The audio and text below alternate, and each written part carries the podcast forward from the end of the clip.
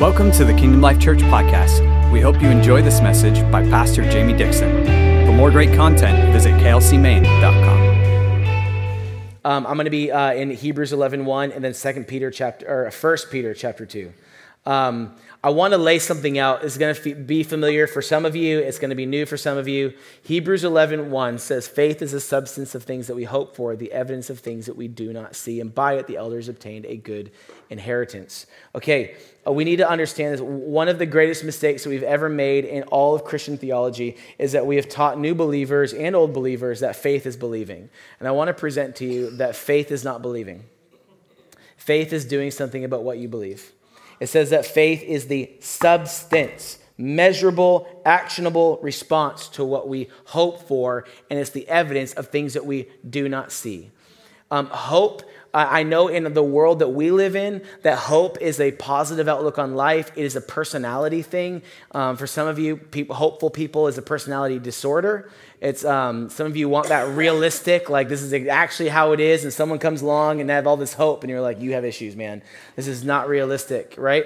How many of guys know though in the world, even in Webster's dictionary, it will, it will tell you hope is a positive outlook on life right? But then I, I literally read one time that the, um, the sentence underneath hope was um, the sentence underneath it said, uh, uh, they all, we all hoped they survived the crash, but we, we don't know.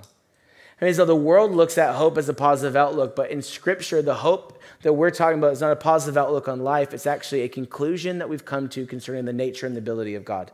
It says in Romans 4 18, 19, it says, all, uh, it says that without, um, against all hope, Abraham had hope, and in so doing became the father of many nations. And it says that he did not waver in unbelief because of the deadness of his wife's womb or his old age, but he was persuaded. Everyone say persuaded. That God was able to do what he said he was going to do which means that he did not just have hope because he's just like, cross my fingers, knock on wood, God's going to hopefully do this. What he was, what he was, what happened was, is he entered his, he entered his, um, his, his uh, unbelief into the competition with truth. And truth wrestled with his unbelief, and truth won. And he came out with hope, with expectation that God is who he says that he is, and he will perform the word that he promised. He is who he says he is, and he had hope. How many of you know hope is actually a conclusion and a, and a, place of belief that our faith attaches to? Faith is a substance of things that we hope for, the evidence of things that we do not see. So when we actually carve out a place in a realm of, of belief and understanding about the nature of God, we will live a way in reflection to what we believe. Our faith is the lifestyle that we live in response to what we've built up in our place of belief, and it will become the evidence of a place that's unseen. So I will tell the world, God is real. And they'll say, I'm not so sure about that. And I'll say, let me demonstrate it to you. And they'll, I'll say, bring me the sick and will bring the sick. And I know that there is healing in heaven. And so I will reach into the unseen realm that I believe is very real. And my hope will reach in, my belief and my understanding will reach in, and my faith will pull it out and demonstrate it. It will become evidence to the message that I'm preaching. Does this make sense? The, the demonstration of what God has done in your life is, uh, uh, uh, is the, the evidence of the unseen world that we are living, believing, and preaching. So, so here, here's the thing I want to say of that. I lay all that to say uh, faith is substance of things to hope for. I believe that we are in such a profound moment with the Lord right now, and that we are a, in a day, in an hour. I need you to understand, like, turn to your neighbor and say, You were made for such a time as this. You are not an accident. You are not a coincidence. Where you are sitting is not an accident or coincidence. The, what God is doing is not just happening outside of you and beyond you. That we are in a sovereign moment in history, and that God is is um, elevating His church to a place of authority that we are unfamiliar with. I believe that we are in an ever increasing faith um, kind of church. Not just this one. I mean, just what God is doing uh, in the earth is an ever increasing thing. And, um, and, and here's what we need to understand if, God is bringing his church to a new place, I'm, the reason why I get so jacked up about healings and miracles, I'm not going to be coy with you guys. I believe that healing is the children's bread. I believe that healing is the children's bread. And I believe that if we ask him for bread, he will not give us a stone. God, heal me. He's not going to give you cancer as a lesson. He's not, an, he's not an ungodly father. He is godliness personified. He's a good father. And if you ask the father for bread, he will not give you a stone. I believe that healing and the prophetic are not just once in a lifetime moments. I believe they are daily inheritance of the spirit filled believer, and they are bread that we get to eat on every single day. They're not to be fanaticized, they're not to be romanticized, they're not to be glorified, they're not for the purpose of building the, the um, altar for any man. It's all for the glory of the Lord, but it's for our daily feasting on Him. It's for experiencing the goodness of God every single day of your life. And it will be a demonstration that will lead the Lord, or will lead the world to the Lord. It will become the demonstration of the power of the gospel. We, we, he, he did not tell the disciples to do it any other way. He said, Go, heal the sick, raise the dead, cast out demons, and preach the kingdom is right here, right now. It's not just the one coming, it's right here, right now. I say all that to say, I'm just obviously excited. I say all that to say that if God is going to increase the faith of his church, he's going to begin with their beliefs. Because faith is a response to belief. Every belief that we've created that are out of alignment with his truth and with who he is, he will confront for the purpose of expanding the capacity for our faith. Um, go with me to 2 Peter chapter 2. 1 Peter chapter 2. I did this in the first service. 1 Peter chapter 2. Verse 4. Now, coming to him as a living stone, rejected indeed by men, but chosen by God and precious, you also, as living stones, are being built up as a spiritual house, a holy priesthood, to offer up spiritual sacrifices acceptable to God through Jesus Christ. Hey, that's a good word over your life. Come on, he's building you up as a dwelling place. That you, he's not just calling you a friend of God, he's calling you a priest, which means you have an assignment and purpose to represent humanity before the Lord and to, and to beckon God to come to humanity for the sake of the world, right? He's, offer, he's calling you uh, to be a spiritual house and a, and a priest, a holy priesthood. Verse 6 Therefore, it is contained in the scriptures. It says, Behold, I lay in Zion a chief cornerstone elect, precious, and he who believes on him will by no means be put to shame.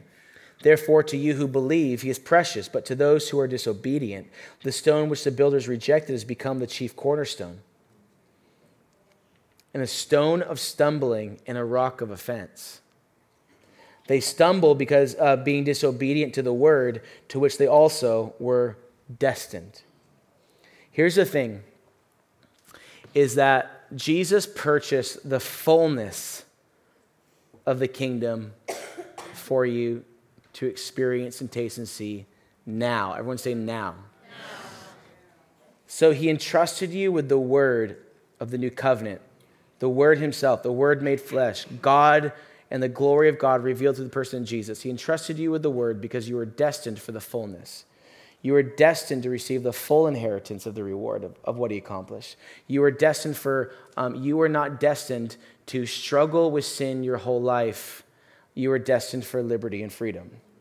You are not destined to wrestle with depression as your lot in life. You were destined for liberty and freedom. Your inheritance is the full reward, not just uh, a God who's going to tease you with a reward to come, but that you would experience it now in the land of the living. Yes. This is your inheritance. And, he, and this is what he says Because I entrusted you with the word of fullness, if you don't actually guard the word of fullness, that which was the chief cornerstone will now become a rock of offense because you have not stewarded the entrusted word well. And so I'm about to offend everything inside of you to align your beliefs to truth. We've heard, we've heard the saying, um, I, he, says, God will offend the mind to reveal the heart. I mean, so Jesus was an offense. I mean, so Jesus was an offense even after he was uh, resurrected and they've experienced the power and God's coming on the Jews. And then the white cloth vision And Peter gets called to the house of Cornelius. And he goes, I'm in the house of a Gentile. I don't know if this is allowed. Guys, the gospel's been preached and power has been demonstrated for a long time.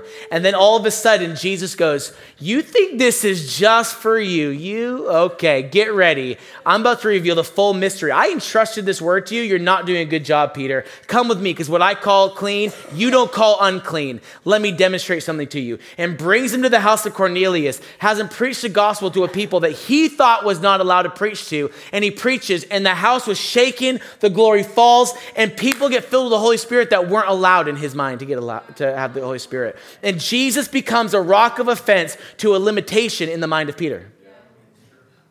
Ooh, baby. Jesus says, I'm, gonna, I'm going to offend everything inside of you because you're only tasting a part of this. Are you hearing me? If God is going to give the church greater authority, He has to expand our faith for more, and He will expand our faith by increasing the capacity of our belief. How many of you guys know the enemy is fully aware of the call of God on your life? He is fully aware, way more than you are, who you are. The crazy thing is, is that the, the most dangerous thing about the devil and about the demonic is that they see you for who you really are, which gives them an assignment to convince you that you are not who they see.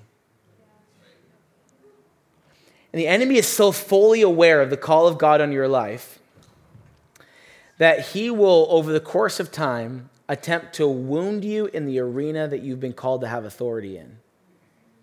He will wound you in the arena that you've been called to have authority in because if he can wound you, then he could potentially keep you from ever going back to the place where you're supposed to have authority and breakthrough in. He'll do it, won't he?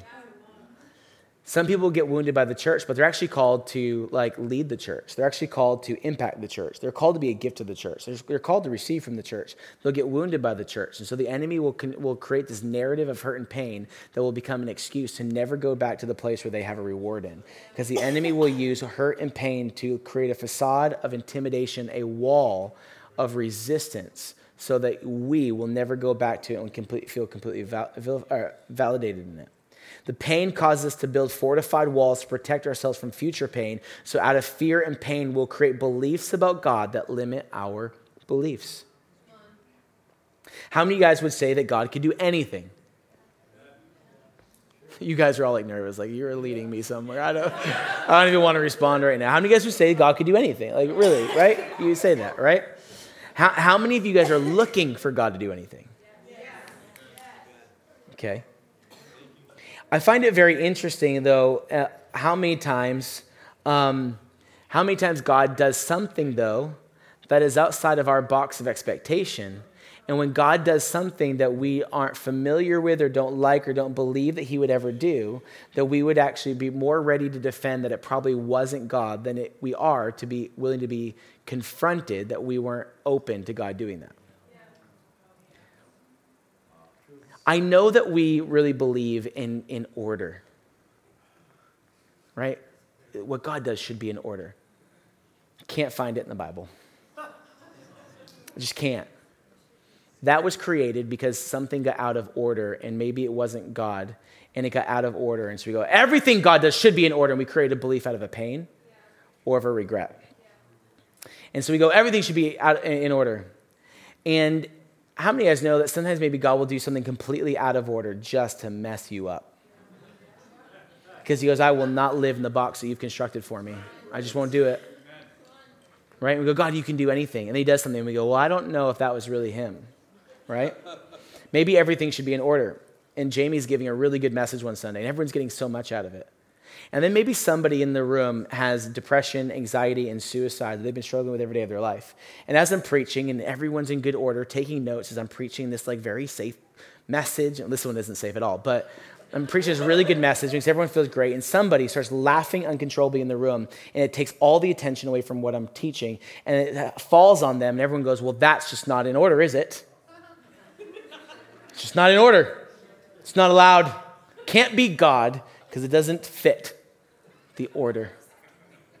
And what you don't know is maybe suicide, depression, anxiety was being busted off of that person.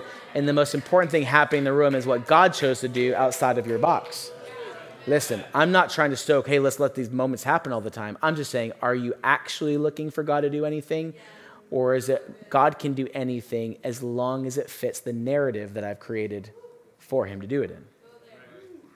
Are you hearing me? I, I look at even like what's going on in Iran right now, you know, and um, I, I look at uh, I, I look at what's happening in Iran and I see one of the most oppressive regions in the world historically ever over, over women, right? Just absolutely, I mean, women are being persecuted and murdered in the streets, hung on street corners right now. But did you know that Iran is the fastest growing church in the history of the world? The underground church is just exploding right now. Do you know who the primary senior leaders of the underground persecuted church are right now? Women. Is there a chance? Go, I don't, I don't know about that. I don't, I don't. Mm. I don't know. I think maybe I think maybe that whole movement is completely fake because it doesn't fit my narrative.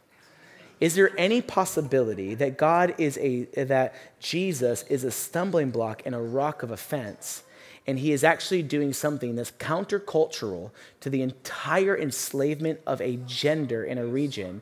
And so he's saying, Watch what I'll do. Not only will I lead them to Jesus, but I will use the people that you persecuted to lead it. Is there a chance? The Bible says that um, God that, that says uh, to Cyrus, whose right hand I've held, an evil, horrible man. God says, "I held your hand and used you to deliver Israel." Okay. Is there any chance that God would still hold the hands of evil men to deliver the church? But what if their life doesn't align to what you think it's supposed to look like? God only anoints the righteous. Okay? But if he used Cyrus, what if he uses the person you didn't vote for?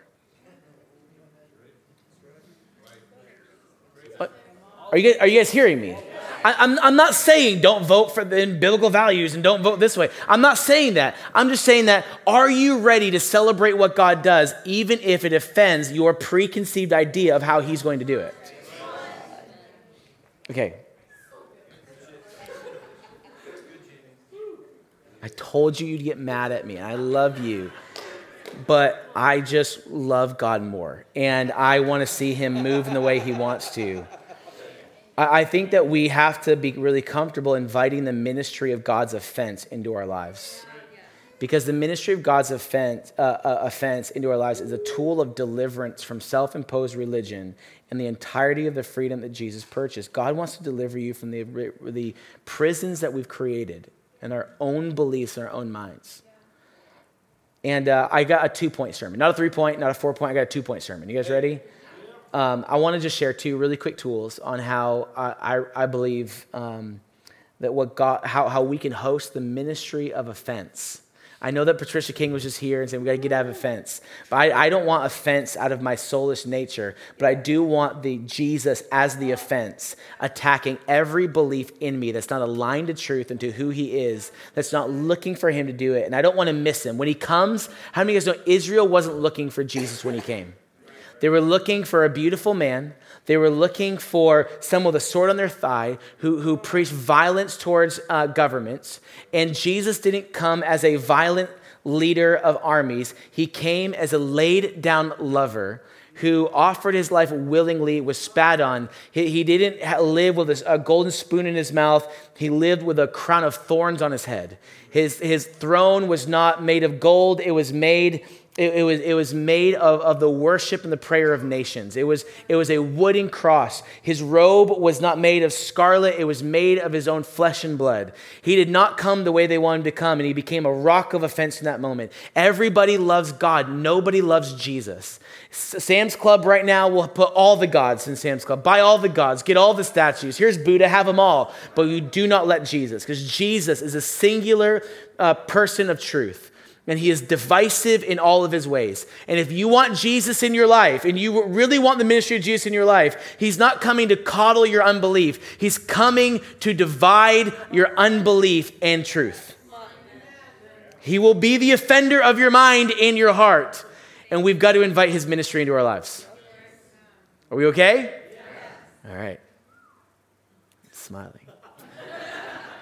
There's two, there's two things I think, you know, as I prayed and prayed and prayed, I didn't, I didn't feel three things. I didn't feel four things. I just felt two things. And number one, the most important thing is that we have to invite, we have to daily feast and invite the Word of God to be effective and powerful in our lives every single day. In, in, in Hebrews uh, 4.12, the, the Word of God that is living and powerful, sharper than any two-edged sword, dividing between soul and spirit. How many, I, I know that we read this for direction. How many of us read this for direction? Right? How many of us read this for comfort? Have you ever read it to be wounded? Maybe you weren't reading for it, but it did. Has anybody ever been wounded by the word of God? Come on, has it, has it, has it put a limp in your step, like ever in your life, where you're just like, I am, I am doing this right. I am holding my ground. And you read the word of God about like forgiveness, and you go, oh no. Right? It, how many of us know the, the word of God is sharper than two-edged sword, divides between soul and spirit. Um, when I'm in the word, my heart is accountable to truth. But when I neglect the word, I give place for my soul to, be, to um, recreate the narrative of truth. the reality is, is that many, many of the deconstruction um, movement right now is led by a lot of people that are not, um, they're not reading the word. They are interpreting the word from their experience. They're not submitting their heart to the instruction of the Holy Spirit. They're, what they're saying is, I have feeling experiences in life, and how does the Word of God align to how I feel? I remember when Rob Bell came out with that, that demonic book, um, Love Wins. And literally, the back of the book, he was, he was literally tossing out the idea that potentially, possibly, that there is no hell and that, and that we all get to heaven and that there's no punishment, and that there's no suffering, and that there's no pain, there's no nothing. And his, his, his, his entire idea and theology was entirely based on the simple thought of God is love and forgives us, and he loves us very deeply, but he punishes us for our sins at the end of life if we don't receive him. That can't be a God of love. Now listen, I understand wrestling over that concept, but to actually then to take a offense in my life against hell and then interpret the scriptures and look for a way out of it becomes a soulless response to the scriptures, where the scriptures are not defining us, we are defining it many of these conversations come out like, well, what do you think? And how do you feel? And what's going on here? And I don't know. My experience, I was once in a church and this happened. And not from the literal word of God piercing your heart and saying, I know you feel this way, but submit to the lordship of Jesus Christ and to truth in your life. Right? How, how many marriages would be saved if they would just submit to the word of God? Are we all right? Jesus, Jesus um, said, You will know the truth, and the truth will set you free. Um, and uh, it says that in Luke 12, Jesus said, I did not come with peace, I came with a sword. He said, I didn't come to just unite, I came to divide. Entire families are going to divide over me. And that, is, that is literally my ministry. How of you guys know if families will divide, and that's not his desire, but it will be his ministry? Because what he's inviting us to is a partner with truth at all costs. At all costs to partner with truth at all times. And you know, you know, one of the things we have to understand though about truth, this is super fun, is that you know we've often said we've often like quoted truth as in a restriction. Truth says that's a sin, and truth says that's a sin, and truth says don't do that. Truth has less to do with restrictions and a lot more about liberties and freedoms.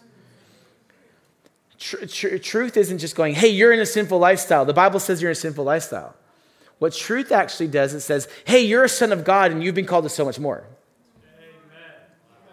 You guys hear that? Truth has so much more to do with who you are that quenches the appetite for sin because all of our sinful desires are connected to our lie of lack. And so God will speak to the abundance of who you are so that you lose an appetite for the lack.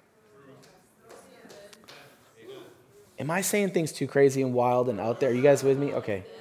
Um, and you will know the truth, and the truth will set you free. What we have to understand is that like truth is actually leading us into greater liberty, not more restrictions. And this is why the Word of God will bring us into broader pastures of God's ability, not smaller places of God's ability. When, when we start using the Word of God to say, God can't, we have just illegally used the Word of God. It went from truth and it just became carnal belief and opinion. The, Bi- the Bible does not lead us into God can't, it leads us into God will. Right?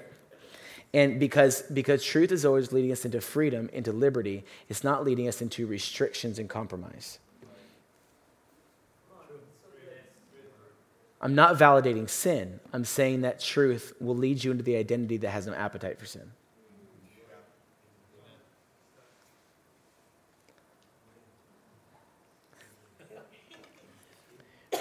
We will read the Bible and come up with an opinion that God will not pour out his Holy Spirit on transgendered people.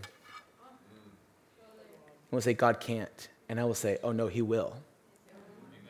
Because he's about to shock the world with how he moves in the LGBTQ and transgendered movement. And it's going to offend your mind. It's just going to blow you up. What do we do with this? Because God is better than we deserve. And he will do things that will live outside of our box. Are you guys hearing me? Okay. Here, here's the second thing to host, to host the, the ministry of offense, the stumbling block. He's, we need to feast on the word daily. But secondly, is this is that we need to stay in challenging environments. Um, go with me to Hebrews 10 24. Last verse, and I'm done. You guys all right? Hebrews 10 24.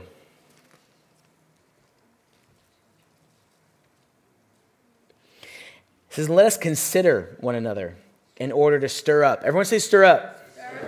Let us consider one another in order to stir up love and good works, not forsaking the assembly of ourselves together, as is in the manner of some, but exhorting one another, and so much the more as you see the day, the coming of the Lord approaching.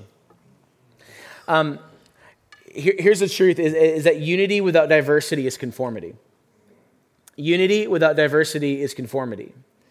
Um, when we create clans that have similar beliefs. You know, I think one of the things that happens is that God can move on people and can and move on situations. I've been in this 18 years of ministry now. I've been in this countless situations. God does something and people get offended. Every time.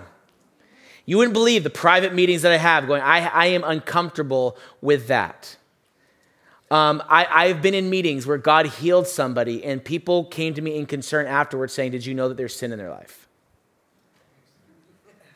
Uh huh. right? And if we're going to celebrate the miracle that just took place on their life, then we need to address the sin or that, that miracle, miracle like doesn't, it, it's not, it, it, it, was a mistake. It was wrong because we're not addressing the sin because it's the highest values to remove that from their life. Not even recognizing that God might have healed the sick, healed their sickness in order to draw them out of the sin, woo their heart to love and recognizing what he might have been doing in that moment, right? Um, God approved. He healed the sick. It's God approved. Um, but the problem is, is every time I've seen God move, I have seen division kind of come on a, a people. And because of the rock of offense that is stirring something in them.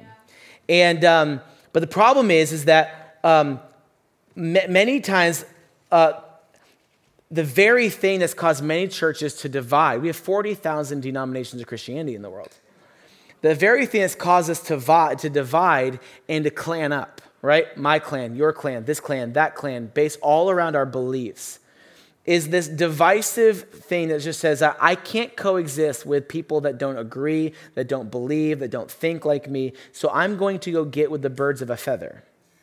The problem is, is that when we clan up with people of similar beliefs, we create echo chambers and we will never become challenged to think outside of the box that we all agree should exist. And in, in, uh, in Hebrews 10 24, it says, Let us stir one another up for love and good works. You know, that, you know, that really sounds to me like, brother, you're doing a good job. Keep going. That feels good, right? Oh, man, Brian, you're doing such a good job. Keep the fire burning, man. Do you know that's not what that means at all? That doesn't mean that at all. We think this is a shoulder rub. This is not a shoulder rub. This word is, comes from the Greek, it's paroxysmos.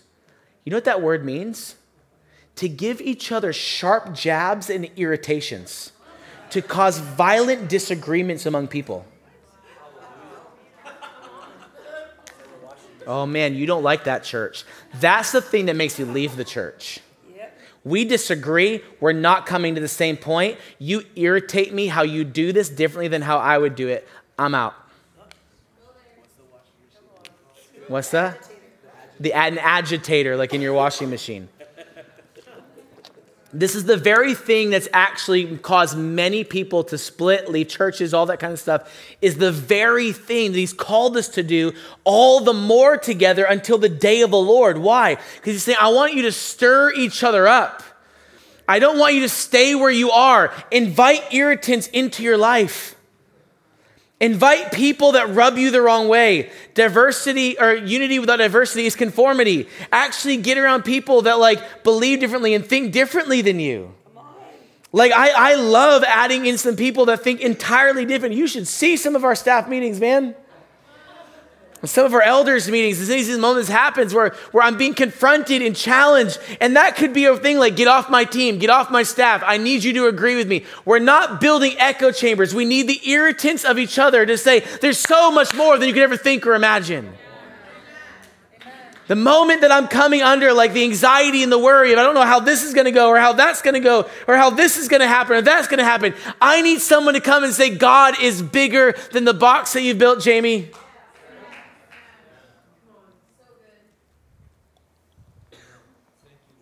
I, I know that's a version of community that would make most, you know, people uncomfortable. But it's the level of community that produces a unified, on fire church that's truly walking in continued liberty. The reality is, is that many of us have come to a point where like, I don't know, but I do know that like you have made me more on fire for Jesus by challenging how I first believed. Do you guys get what I'm saying? we, we have to stay in challenging environments. You know, I, I, I think one of the sad things is after the elections is a lot of Democrats left the church. Not this church, like the church. Can I tell you, I think that's one of the saddest things that's ever happened. I think that, you know, we, we um, just like we should be sad when babies are aborted and we'll never get to experience their life, when Christians are aborted because of politics, we should be sad because we're missing their voice in the coming days and who they are. I'm not saying that we need to be one way or another, but when we lose people of diverse thought, we lose the flavors of heaven. We lose the complexity of what God wants to do. I am not saying that I'm for one thing and not another thing, or this is how you should vote. Don't hear what I'm not saying. What I am saying is, is that we need to stay in environments that are challenging we need to dig our heels in and fight for some kind of level of unity around a thought or an idea because God is bigger than we could ever imagine. And He wants to offend all the constructs that we've built so that we have a broader understanding and belief and faith that God's going to do things that we cannot even understand, control, or get our hands on. I remember, um, I'll end with this. I, I remember when um, uh, like one of our first years in Salem, we would bring teams down to Salem, Massachusetts, and, and Halloween. And um, and I remember when we were first trying to get like churches to host us, we'd call around and be like, "Hey, we want to come and bring God to Salem." And I was like, "Do you have people that could help host us? Do you have a Do you have people that would want to go on the streets with us?" And they go, "Oh no, no, no! All of our people leave the city at Halloween." And I would say, why? Why don't you guys do something? Like we don't do, as a church, we don't do anything on Halloween. I'd say, why don't you do anything? This is the greatest opportunity. You got hundreds of thousands of people coming to your city. Why wouldn't you be preaching the gospel? And they would say, to participate on this night of Halloween is to celebrate evil. I was like, you're not, I'm not asking you to go like play tarot cards. Like, like go preach the gospel. Bring light to dark places, right? And we couldn't find anybody. We found like one little church. They didn't have anybody to sell in the streets, but they had a building.